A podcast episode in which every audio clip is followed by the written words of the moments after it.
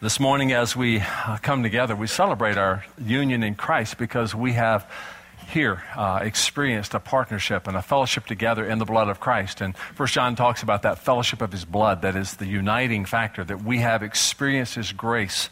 And as a result of that experience of grace, God has knit our hearts together with His and therefore, because it's knit together with His, we're knit together with each other.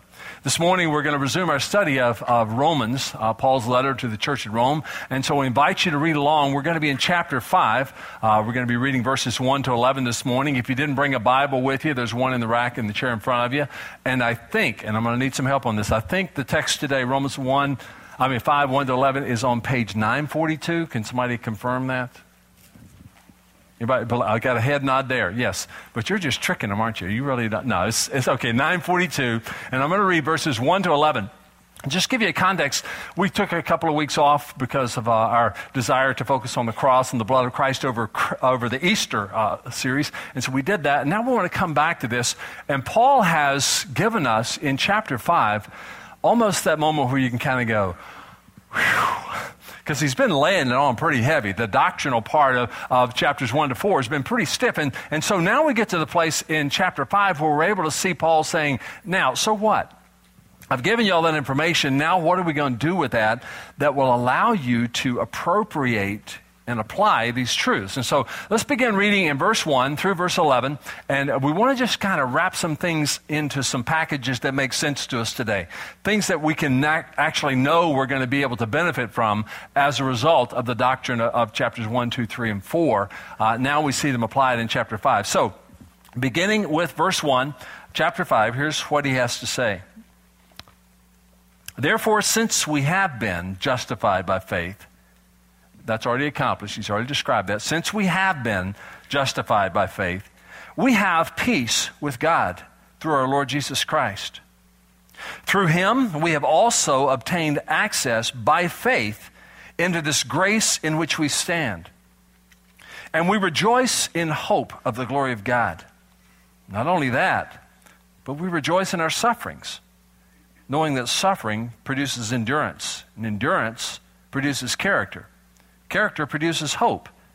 And hope does not put us to shame because God's love has been poured into our hearts through the Holy Spirit who He has given to us. For while we were still weak, at the right time Christ died for the ungodly. For one will scarcely die for a righteous person, though perhaps for a good person one would dare even to die. But God shows His love for us in that while we were still sinners, Christ died for us. Since, therefore, we have now been justified by his blood, much more shall we be saved by him from the wrath of God. For if while we were enemies, we were reconciled to God by the death of his Son, much more, now that we are reconciled, shall we be saved by his life. More than that, we also rejoice in God through our Lord Jesus Christ, through whom we have now received reconciliation. Let's pray together. Father, the language of, of love and peace and joy and that which we see in this passage is not unfamiliar to us and not even unfamiliar to the secular culture around us. But we thank you, Lord, that it is only in the grace in which we stand on a foundation that's unshakable and immovable in Christ. And having been justified by grace through faith to stand on that platform, Lord, that these things become real and permanent and dynamically alive in our lives. So, Lord, show us your way. Show us how to walk in these things for the glory of your name. It's in Christ's name we thank you. Amen. I grew up in my high school and college years in the, the 60s and 70s. And so if you remember reading, and some of you are thinking, oh, I wasn't actually born until 1995. Okay, I get that. I understand. But uh, just a little historic journey here. In, in the late 60s, uh, a movement arose of a, of a group of folks who were known in this country as hippies. You remember hearing about those folks? Uh, my, my kids found my driver's license when I was 20 years old, laughed riotously for a while because my hair was really hippie length hair. Uh, I actually had and wore in public on purpose a pair of hip hugging, bell bottom purple pants. Yeah, I actually wore that and I looked in the mirror and went, and walked out the door and thought that looked good. I, you know, I, I, actually wore that. And so, yeah, so I've got, I can't really say, look at those crazy people back there. I, I was, I was one. Uh, but what happened during that day was that there was um, sort of a recentering of the public agenda that, that shifted the, the flow of where things had been going for generations. World War II had ended in, in the uh, middle of the 1940s, and, and then America started on a whole journey of, of materialistic uh, glut, and we found all kinds of things that were working, and we were producing, and we were building homes, and there was an emerging middle class, and all this stuff was happening, and, and then there was beginning to be a distinction between the haves and the have-nots, and, and all of a sudden, in the middle of all that, arose the hippie movement, and their basic battle cry was not a battle cry, it was a cry of love and peace. As a matter of fact, they got a couple of pictures of, of that up there. You know, that, that's sort of, I mean, how weird is that? You you'd, you'd, actually do that to a car. Uh, and so here's, here's the, the comment. In the middle of all that, there was a, a prophet of the day by the name of John Lennon. Those who are old enough to know who John Lennon is are going smirk, smirk. We know who John is. Okay, just a question out of, out of curiosity. How many in here know who John Lennon is? Okay, that's good. Right? Lower your hand. And how many of you actually know the name of the group of which he was a part? Okay, and can you say it out loud? Beatles, yeah, okay, got it, right. Do you, you do understand, though, and this is very important to give context here. That was 50 years ago.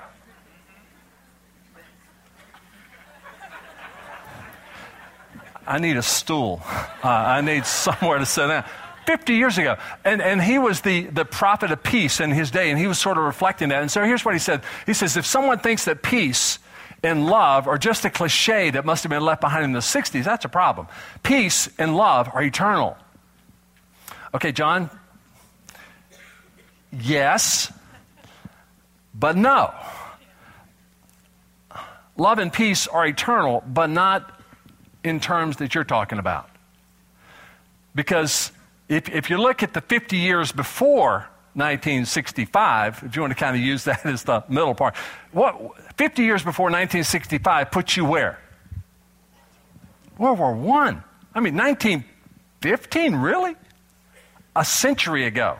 1915. I mean, in my day, it's like 1965. We're cool, we're happening, we're like wearing, you know, purple bell bottoms. Uh, and so we've learned so much more than those people who came through the 20s as flappers and, you know, zoot suits and whatever else was going on back there. We're much cooler than they were. But what happened between 1915 and 1965, you had World War I, the war to end all wars. And then you had World War II. Didn't really settle a whole lot there either. And then you had the Korean conflict, police action. It was war. And then you had Vietnam. And so, as Vietnam is unfolding, you have the hippie generation saying, Make love, not war. Okay, that's really stupid. Uh, but that was the mantra of the day make love, not war. What he's saying, he says, We want love and peace, but what they meant by love and peace was sex and pacifism. It's not the same thing as Paul was talking about in Romans 5. Okay, let's just make it clear when John Lennon says love and peace are permanent, he, he's on the right track, they're eternal. Yeah, he's on the right track, but not apart from God. Love apart from God ends up being very conditional. It becomes very self serving. It becomes very much sentimentalized. It becomes very much saturated with the physicality of sexuality. That's what love ended up being. And so that was the, the love children of that period of time were very much into that. And, and then there was this which is what? Victory. No.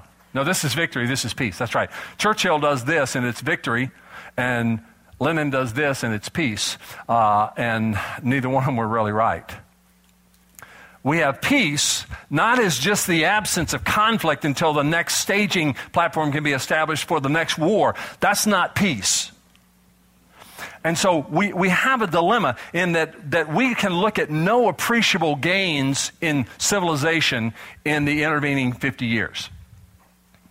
We, we've advanced technologically. We can do a whole lot more stuff faster to get ourselves into deeper trouble. We can kill more people quicker now than we ever could, and we're trying to figure out how to control that. But the urge to not control it has not gone away. And so, love and peace concepts, yes. But Paul comes into the middle of this and says, why did that movement fail? Why, why did that emphasis back in the late 60s and early 70s, what, what happened there? They had not read chapters 1 and 2 of the book of Romans. They didn't get that. That if you suppress the truth about God in unrighteousness, it's not going to go anywhere good you're, you're, going to be in trouble. And you get to chapter 2, and it starts unpacking some of the, the, the, kinds of sin problems and rebellion against God that's emerging. And you're really not declaring peace. What you're doing is declaring war on God. And the one who created all things, you're in hostility, and you're declaring yourself to be an enemy of Him. You're going you're going to run into some major headwinds.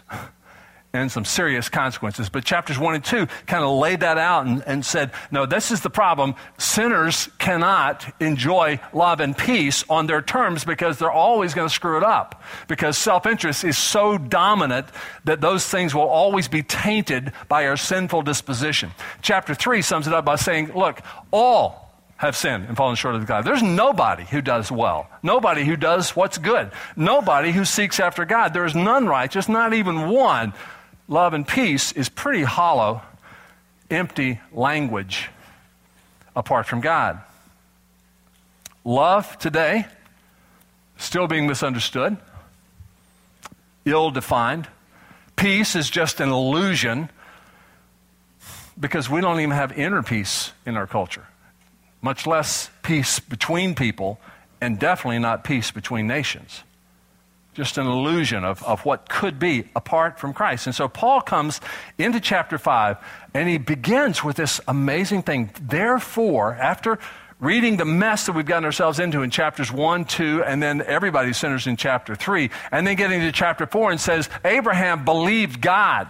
He didn't declare himself at enmity with God. He wasn't hostile toward God. He believed God, and that counted, as far as God was concerned, as righteous. He did what God said, he believed what God promised, and he trusted in that. And therefore, God says, I declare you to be righteous, Abraham. And therefore, all who have that same kind of belief in God, who are willing to trust him in his promises and provisions, he says, therefore, they will be justified by faith chapter 5. Therefore, having been justified by faith, we who are in Christ, we who have trusted in his name, we who are in him have gained access to obtain this position that allows us to stand in his grace.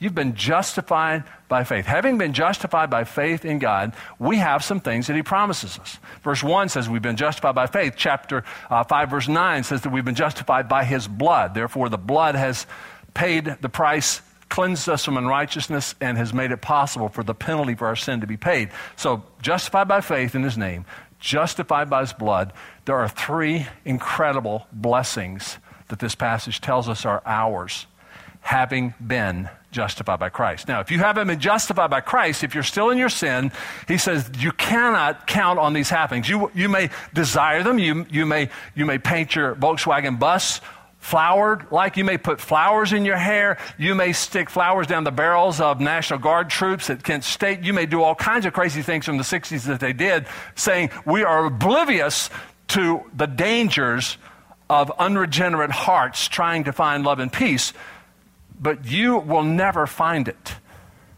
until Jesus Christ gives it.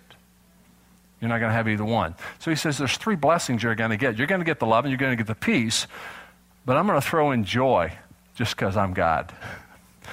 And you need joy in your life. So he tells us, he says, first of all, we have peace with God. Having been justified by faith in the Son of God, having been justified by faith in Christ, verse 1, we have peace with God. That is good news.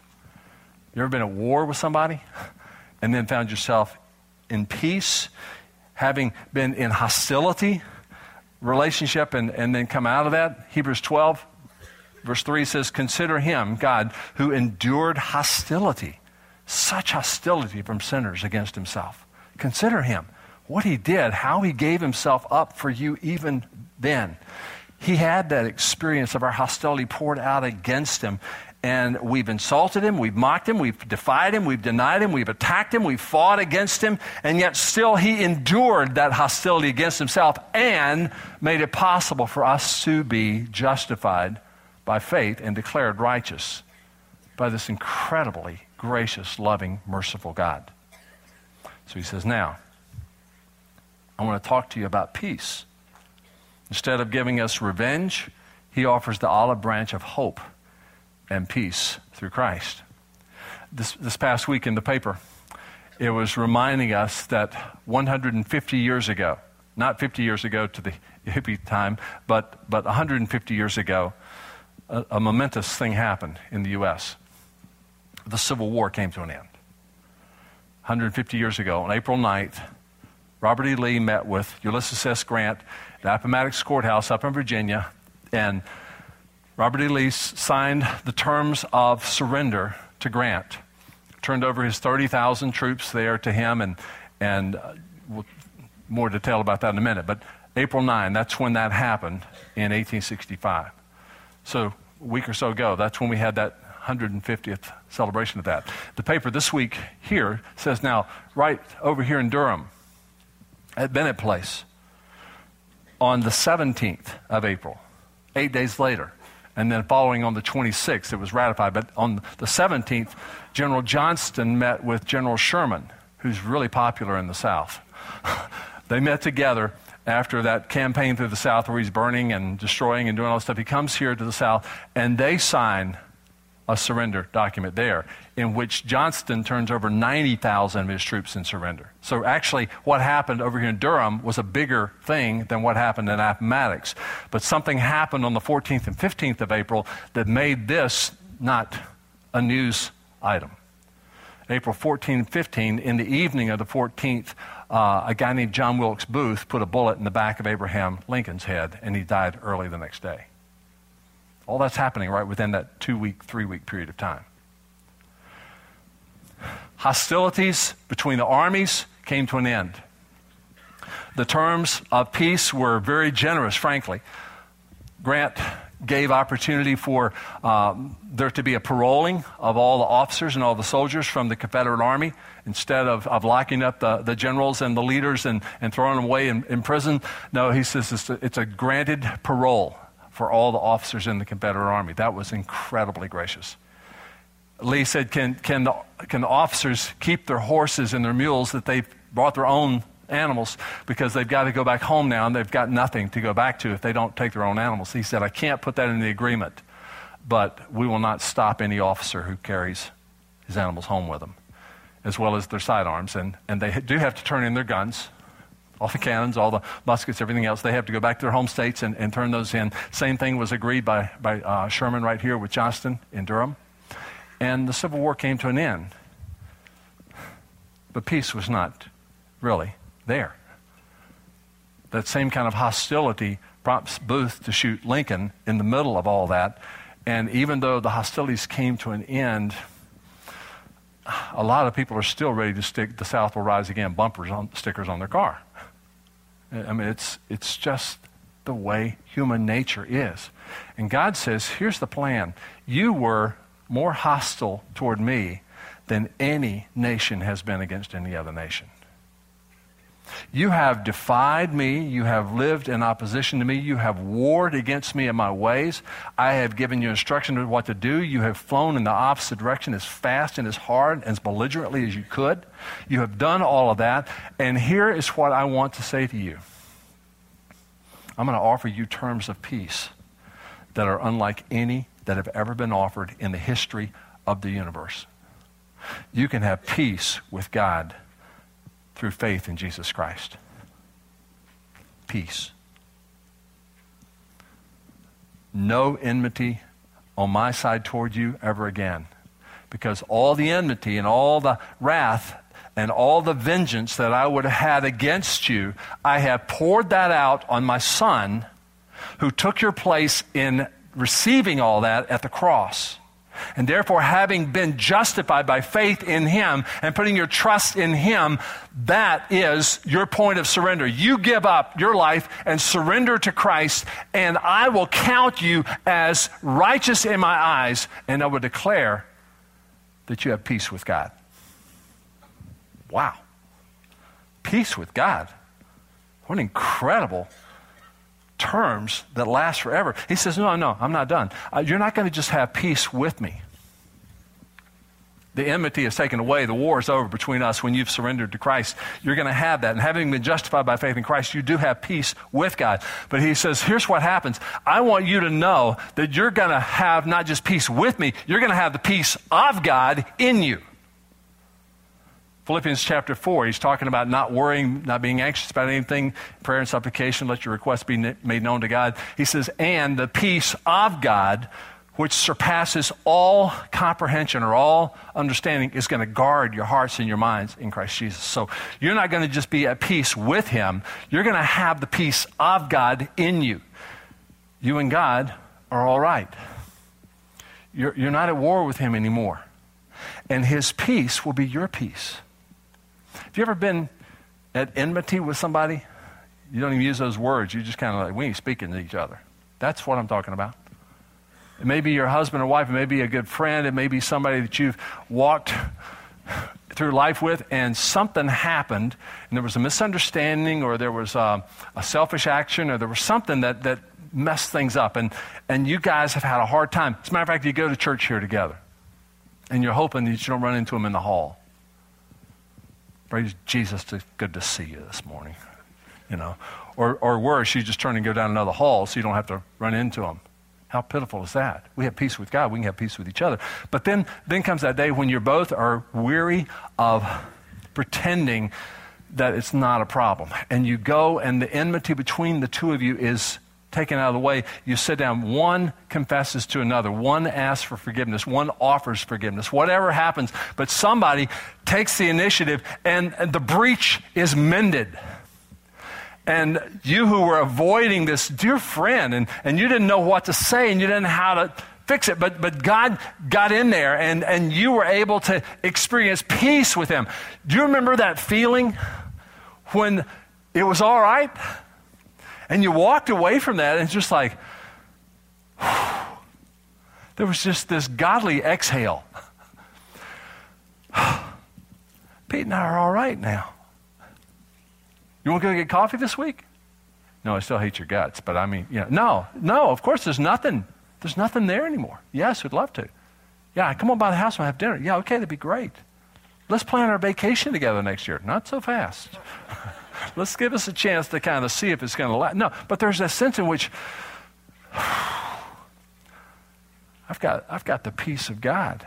I, I have no anxiety about this. I, I'm not worried anymore. My, my gut's not churning anymore. I, I don't have hair standing up on the back of my neck when I hear his name mentioned anymore.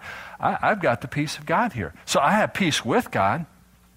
There's no more war going on between me and the Lord, and I've got the peace of God which he has granted to me, which tells me that I can be reconciled with him. Uh, all, all, things are out of the way. In verse 11, more than all these things he's just said, we can rejoice in God through our Lord Jesus Christ, through whom we have now received reconciliation. It's just all good. No more arm's length stuff, no more holding it out for something to happen to bring it back together. It's just all good. Reconciled, restored, renewed, refreshed peace with God, bringing peace of God, bringing reconciliation, and all is good. That's peace. And Paul says, since we have been justified by faith in Christ, we have that. Peace sign people still looking. Never going to experience it until the Prince of Peace is at the conference table where they're signing those treaties. But you, who have been justified by faith in Christ, have peace with God. But more than that. He goes on to say, You not only have peace, and the conflict is out of the way, but now you can rejoice in the Lord. That joy has been missing. And it has to be tempered at best if there's some kind of enmity between you and God because you just know everything's not right. Now everything's right between you and God. You've, you've got peace with God. He says, now you can rejoice. Here's, here's the plan for you. You, you had as Paul describes in chapters 1 and 2, you had scorn for the glory of God. You had no interest in the glory of God. You wanted to do everything you could to suppress the, the, truth about that. You were radically opposed to Him. He says, We've identified that. Chapter 3, he says, You fell short of the glory of God. You never could get there. Chapter 4 says, Here's how you restore that relationship by believing this God, that His ways are best, and being reconciled to Him by justification through faith in His name. Now, chapter 5, he says, Here's the plan. You now can rejoice in the hope that you have of sharing in that glory. You're no longer scorning that glory, falling short of that glory, because of your being justified by faith in the Son of God. You get to share in that glory. And the beauty and the radiant splendor of Christ that you have beheld in Him is now going to be in you. And your face is going to shine with the brightness of the radiance of the Son of the living God when your life is filled with the joy of Christ. And his splendid glory will be seen in you. You see, back in the 60s, they're going after peace and love. God says, Yeah, those are good and those are eternal, but I'm going to, throw in joy because I know what it does and I know what it looks like. No, this healthy dose of joy shows up here in this passage, three different circumstances. He starts off in, in, this first place in verse 2. It says that we rejoice in hope of the glory of God. No longer scorning it, no longer falling short. We rejoice in hope of the glory. We once were despairing that we would ever have anything to do with that God. And He has now come for us, justified us, given us life in Himself, and now we can rejoice in the hope that He's given us. We had despair, He gave us hope. We had eyes darkened with the veil of hopelessness and blindness spiritually. And He's removed the veil and shown us the glory of God. And now we've been drawn to Him and we've embraced His forgiveness and we've been made new. And our despair has made everything new. And our hope gives us reason to rejoice. You ever, you ever been at that place where you just, you didn't have any thought that it was ever going to get better? And you just kind of thought, this is it. This is, this is what it's going to be. And uh, even if it does get better, it's probably going to be a settled for better rather than a real better. Yeah, that's not a good place to be. Yesterday we had the women's conference here, and, and Kathy and I got a chance to teach I don't know, it's probably 10 years we've been teaching this class on, on marriage. We have a, a group of, of women in the morning, a group of women in the afternoon, and, and we're teaching about marriage and strengthening your marriage. And, and every time we do this, I come out of there thinking, what hope, God, you've given me in the picture of my bride. I mean, this is unbelievable. I asked her permission to tell you this, by the way. And so she's blushing over there, so I'm going to look this way. Um, but I thought, you know, here I was. You remember I told you the story? The purple bell bottom guy? she looked beyond my faults. and she saw something that God gave her eyes to see that nobody should have seen. And my desperation was that I will never really be able to find the kind of woman who shows up in Proverbs 31. I'll never find that lady. As a matter of fact, I wasn't even looking for somebody like that. I was just looking for somebody to go out with me the second time. I mean, you know, come on, let's get right down to practicalities. I, I'm despairing of ever, you know. And then we started going out, and then she said yes. And then for 42 years, she's been my bride. It's like, you kidding me? God, my, my despair turned to hope. And I get to stand daily in the grace of Christ and be reminded that I get to rejoice in the hope of God's glory in our marriage. And then God gave us three sons. And then by his incredible mercy again, you think I had no chance. I got three boys. I had no chance either, you know? Uh, and it's nothing against them. They have my gene pool. What do you expect? And so, uh, and, and then God brought these three incredible women into their lives. And now, whenever we get together as a family, I'm just thinking, grace abounds in this home. I get to rejoice in the hope that God has given us in Christ because I get to see the manifestation of it right in very practical terms, right in my own family. And what a blessed thing it is to look at these three young ladies who are our daughters in law and know that they actually chose to be horners. they weren't born into it, they actually chose to be horners. I tell them that often. You chose this. I remember that. You said, I do, I will, all that stuff. You did. I was there. we rejoice in hope that God gives us. You're going to stand in grace, he says. You've obtained, you've obtained access to this grace by faith, and therefore you stand in a place that you had no right to. You, you get a vista of glory that has been granted you in Christ. You got some hope. You got a future. I know the plans I have for you, and they are for good, for welfare of your heart and your life and the blessing of God on you. So, having been justified by faith in Christ, I've got peace with God, but I can also rejoice in hope of this glory of what's before me. Rejoicing in hope is God's design for us in Christ. But then he goes on to say, not just rejoicing in hope. Who wouldn't want to rejoice in that situation? In the next passage, he tells us, no, you can rejoice also in suffering. Verses 3 to 5. Not only do we get to rejoice in hope, that's, that's an easier take. Rejoice, Lord, because of the hope that you've given me of the glory of Christ being revealed and the grace in which we stand. Thank you for that. Rejoicing is easy there.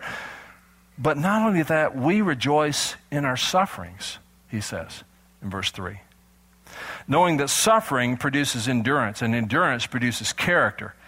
And character, full circle, produces hope. And hope doesn't disappoint, it doesn't put us to shame. Every pang of suffering produces endurance when I depend on Christ. Every experience of heartache that I go through when I'm in Christ causes me to rejoice because I know that the process of His shaping my life is going to include not just days of great hope and beauty and glory, but also experiencing the sharp edge of the pruning shears. And sometimes it's going to be the time of, enduring some, some painful experiences in relationships or, or circumstances in life. And, and I'm going to learn and grow. And because those times of suffering are going to produce in me endurance, and that's going to produce character. And that character is going to remind me that my hope is built on nothing less than Jesus' blood and righteousness. I dare not trust the sweetest frame, regardless how cool I think I am. I dare not trust this, but wholly lean on Jesus' name. That sounds like a song. That sounds like something we ought to be singing. I think we just did. He says, We rejoice in suffering. Now, where do we see in the human experience any parallel to that rejoicing in suffering? Best place I know is in childbirth. Guys, let me just give you a hint here. I'm getting ready to tread on some really dangerous ground because we don't know nothing, okay? You understand? We don't know nothing. Ladies, we admit it. We don't know anything. We don't know what this is like, so relax. We're not pretending that we get it. We don't get it.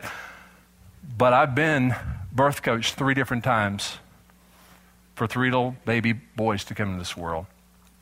And I have never in my life seen anything like it because this little sweetie who's my bride is just doing stuff that I'm thinking, oh, how is it possible when, when she's at the end of herself and there's nothing left to give and she is completely spent physically, emotionally, and everything? Ladies, say amen. You know. And then this little, little creature enters the world. And then that baby is handed to mama in the joy that so quickly replaces the suffering is something to behold. Now, I'm not stupid enough to say, and all memory of the pain is gone. no, that's, guys, that's not the time to say, you know, we need to have several more kids. That's not the time to bring that up. You, know, you can get hurt saying stuff like that. But what a transformation from suffering to joy. Boom, just like that. And so he says, You rejoice in hope of the glory that's coming. You rejoice in suffering because you know that, yeah, you may be mourning at night, but joy comes in the morning. He says you get to rejoice in that. And thirdly, he says you get to rejoice in God Himself. That's where he comes back to verse 11. This is, this is incredible. He says you get to rejoice in God Himself. More than that, such incredibly perceptive words. More than that, verse 11. We also rejoice in God through our Lord Jesus Christ through whom we have now received reconciliation. God Himself is our reason for joy. You have gained Christ. Paul says in Philippians 3 I consider everything as rubbish if I could just gain Christ, if I could just have Him. And so there's this picture that we, we have of, of is God enough for us? Question that we have to ask ourselves is He all we want, all we desire? Is He our passion? And, and that's what He says. You rejoice, yes, in hope that is realized through the grace of Christ. You rejoice in suffering, but, but your greatest joy is still pending. You've got a taste of it now, a foretaste of glory divine now. You, you can see through a glass dimly, and you're still amazed at the beauty of God. But he says the day's coming when you're going to see him face to face, and it will be shouting time where the joy will flood your soul. I was at a conference this past week, uh, the Gospel Coalition Conference down in Orlando, and the theme for the week was coming home. And so we had sermons each, each day of the conference on what that is going to bring for us, moving from the prophetic things all the way through uh, to the last day where he just read Revelation 21, 22, most of them. Just, just was reading it. I'm thinking, yeah, well, he's getting ready to preach. No, he just kept reading. And the more he read, the more we were thinking, you know what? You, you don't even need to preach. This is unbelievable. And he's describing heaven and describing the New Jerusalem and describing all that. And here's a concern that, that was pressed on my heart that time, and it's been there before. We, we hear of heaven, and, and the first thing that, that kind of comes to our minds is that no more death that's it. You're, you're, alive forever. If you're in Christ, having been justified by faith in Christ, you are alive forevermore. No more death. But we love the idea no more tears either. And no more pain. No more sorrow. Those are things that are incredibly appealing about the Bible. Do you think that's appealing? I think that's appealing. Those are there for us. And then, then we remember, you know, my dad's there. My, my great granddad who fought at Bentonville in the weeks leading up to the. My, my great granddad was a follower of Christ. He's, he's going to be there. I've never met the guy. It's going to be awesome. I get to meet him. There, there are other people that we know who have gone on before us, and, and the prospect of being in glorious reunion with those folks stirs us up, and we get excited about that as well. And, and, and why not? And then we start thinking about the physical properties of the place. Streets of gold? Are you kidding me? I mean, what? Streets of gold, and, and it's, it's shimmering in its beauty, and, and this place is just massive in, in scale, in terms of 1,500 mile cube. That's big. It says the, the gates, the entrance points into the, the walls of the city, 12 different gates, and each gate, the door, the gate door, is one pearl. That's a big pearl you know, but pearl jam. I mean, that's a different kind of jam, door jam. For, it's a pearl. One pearl. I want to see that. Okay, I, I want to see that. that. That's exciting to me. And, I think, and the river of life coming down, the trees of life, all that. I, I see all that. But here's the thing. For many people, when you talk to them about that place and what God has for you there, what's missing in their conversation is I get to see Jesus the Lord God Himself dwells there. And He is so glorious and radiant in His splendor, and the brilliance and the light of His countenance is so amazing that there's no reason for a sun or a moon or a lamp or anything else there because just His presence illuminates all of it all the time. Wow. How is that possible? I just want to see. He says, You can rejoice in God Himself. He is your treasure. He is what in whom you get when you've been justified by faith. So rejoice. So here he is saying, We've been justified. Since we've been justified by faith, we have peace with God. And we have the peace of God as a result of that peace with Him. We can rejoice in the Lord because we rejoice in this new hope that's been established that is not going to be the way it used to be now that you're in Christ. You've been given this grace in which you stand and you have this new vista of viewing the world. And so you rejoice in hope. And you rejoice even when sufferings happen because it's proof that God's not done with you yet and He's still making you over, transforming you into His image. And you rejoice in God Himself that's there for you. But there's that last thing the love. He says, You're absolutely flooded with His love. And people ask, Well, how? If I just knew God loved me, I'd, I'd be more inclined to trust Him. How, will, how will I know He loves me? He says, oh, I thought you'd never asked. In this passage, He gives us an answer to that. And it's a fascinating thing to, to, see this passage where he tells us that, minute, you, you can know this in the full measure of it and you can see how this is to be demonstrated. There's, there's a little phrase that shows up in three different verses here. While we were, and then he explains how the love of Christ has been demonstrated. In verse 6, he says, While we were weak, we, we didn't have anything to offer. We were a bunch of weaklings, had nothing to bring to the game. We had nothing we could offer God. We were actually nobodies weak in every conceivable way. He says, while we were still weak, at the right time, Christ died for the ungodly. Our weakness didn't push him away. Our weakness was something he saw as an opportunity to demonstrate the fullness of his love. Unconditional love. You don't deserve this. You got nothing you can bring to me that I don't already have. You have no strength that I need to draw from. While we were still weak, while we were, keep this word in mind because the next is in verse 8. While we were still sinners, Christ died for us.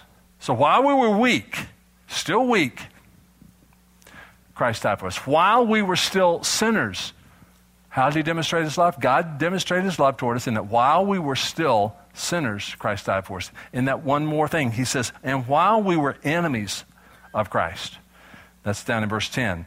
While we were his enemies, we were reconciled to God by the death of his son. This is a glorious picture of grace. While we were weak, while we were enemies, while we were sinners, God demonstrated his own love toward us in showing that by having his son die for us. That is the amazing picture of his grace.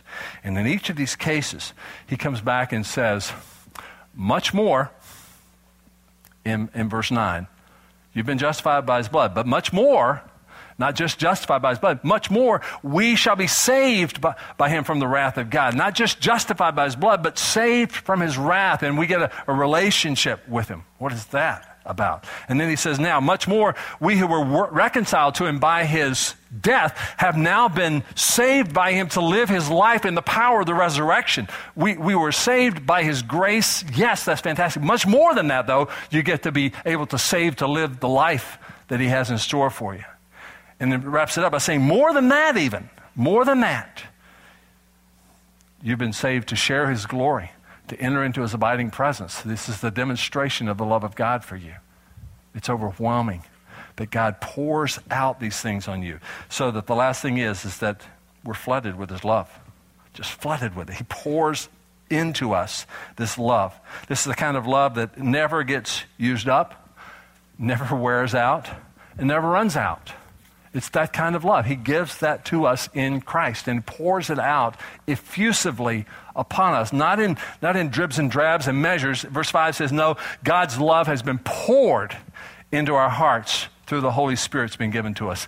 Unmeasured, inexhaustible, love so bountiful that it can never run out. That's the kind of love He has given to you. It is a, an infinite, eternal, free love with no end in sight because there is no end to that love. That's an incredible picture. So, so when you're thinking about experiencing that, and let's kind of go back to the picture of heaven for just a moment, and you're in his presence and, and you're experiencing that, there's the thought, how am I going to be flooded by that love there? Because if I'm going to be with him, this is the way my mind works, but there's going to be millions of others who've been saved by his grace, who've been justified by faith in his name. So am I going to have sufficient time to hang out with him? Will I have enough time to be with him, right? Have you ever thought about that? Okay, I know I'm just weird, but that's is he going to have enough time for me here? Yes, he does. Does he have enough time for me there? And the answer is yes. And why? There's no time there. the, the clocks stay here. And there, I've got eternity to be with Jesus. And no clock's going to be keeping score of how much time he gives me. So that when he's finally saying, you know, we need to take a break, I'm okay with it. Because we've been together for millions of years. It's good. He may be tired of me, but I'll never get tired of him. Promise of the scriptures says he's not even tired of me. And then he moves on to you. Or, okay, maybe I'm in line behind you. I don't care. We get to be together, and time is not an issue. And then, is he going to have any love and reserve for me when it comes my time for him to pour out love? What's the answer to that? He never runs out. When he pours it out effusively upon me, he has not depleted or diminished his supply in the nth degree. Flooded by his love. So, 60s, flower child, whatever, you're looking for love and peace, you're never going to find it apart from Christ. 2,000 years was your birth year, and you're only 15 years old, and you're seeking for a life of love and peace, it's still the same answer. Apart from Christ, it's not there. And you add joy to it, and you got something. And you can seek peace, and you can seek love, and you can seek joy, and I hope you do. And you can stick flowers in your hair if you want to, and you can paint your bus if you want to. But until Jesus is the one who has justified you by faith, as the scriptures say he will for all who come to him, those are going to be dreams and illusions until Christ is the one who brings them. That's the joy that we have here. So we have peace with God through Christ. We, we rejoice in the Lord always. We're flooded with His love. So what does this mean? First of all, if you're here and you don't know Christ, you're never going to have these things, and He wants you to have them. And so He says, You come to me. All who are weary and heavy laden and burdened and, and distressed and, and hopeless and desperate, you come to me, all of you, and I will give you rest. I will bring you into peace with me. If you're here this morning, you don't know Christ, you need to come and meet this one. Secondly, what it means to you is that you may have settled for far less than the vista of the platform of grace that Christ has given you. And you're settling for far less peace far less joy, and far less love than He is ready to flood you with. Seek Him while He may be found, and all that can be added to you. It's for you through Christ. Having been justified by faith, this is for you. And thirdly, if you know somebody that you love and they don't have this, it should be your life passion to make sure that they know about it. That you will tell them what God has done for them and what He has waiting for them if they will just surrender and enter into His terms of peace and then walk in the fullness of His joy so that they can experience the flood of His love. Then life will begin to kick it off at a whole new level. Folks, Romans 1 is just Whew. Awesome. God, that's, that's what chapters 1 to 4 were all about. Therefore, since we have been justified, this is what you get. I think that's pretty good. Let's pray. Father, thank you. Thank you, thank you, thank you that we are in this journey not in our own strength and our own power, but on the grace of Christ. We're running a race and we're continuing to stand in His grace as we move along. We don't deserve what you've given us. And we know that came to us out of grace and mercy and love. And so we thank you for that. Lord, we long for this peace. Even as I say it, Lord, I know that there are men and women in this room who have a knotted stomach tied up that way because of the cares and the concerns and the worries and the anxieties of not being at peace with you and with what's going on in their lives right now. They need to come to you and have peace with you and have the peace of God granted to them. Guard their hearts and minds in Christ that way. And Father, there are joyless Christians a concept that's foreign to the scriptures, but who don't know how to rejoice except, as they say it, in my own way, which is not your way, and they need to give it up and enter into the gladness of heart that comes with a great joy of Christ. And Father, there's that, that need that we all have to love and to be loved. Thank you that you flood us with that love through Christ. We pray these things with confidence in your sufficiency. Amen.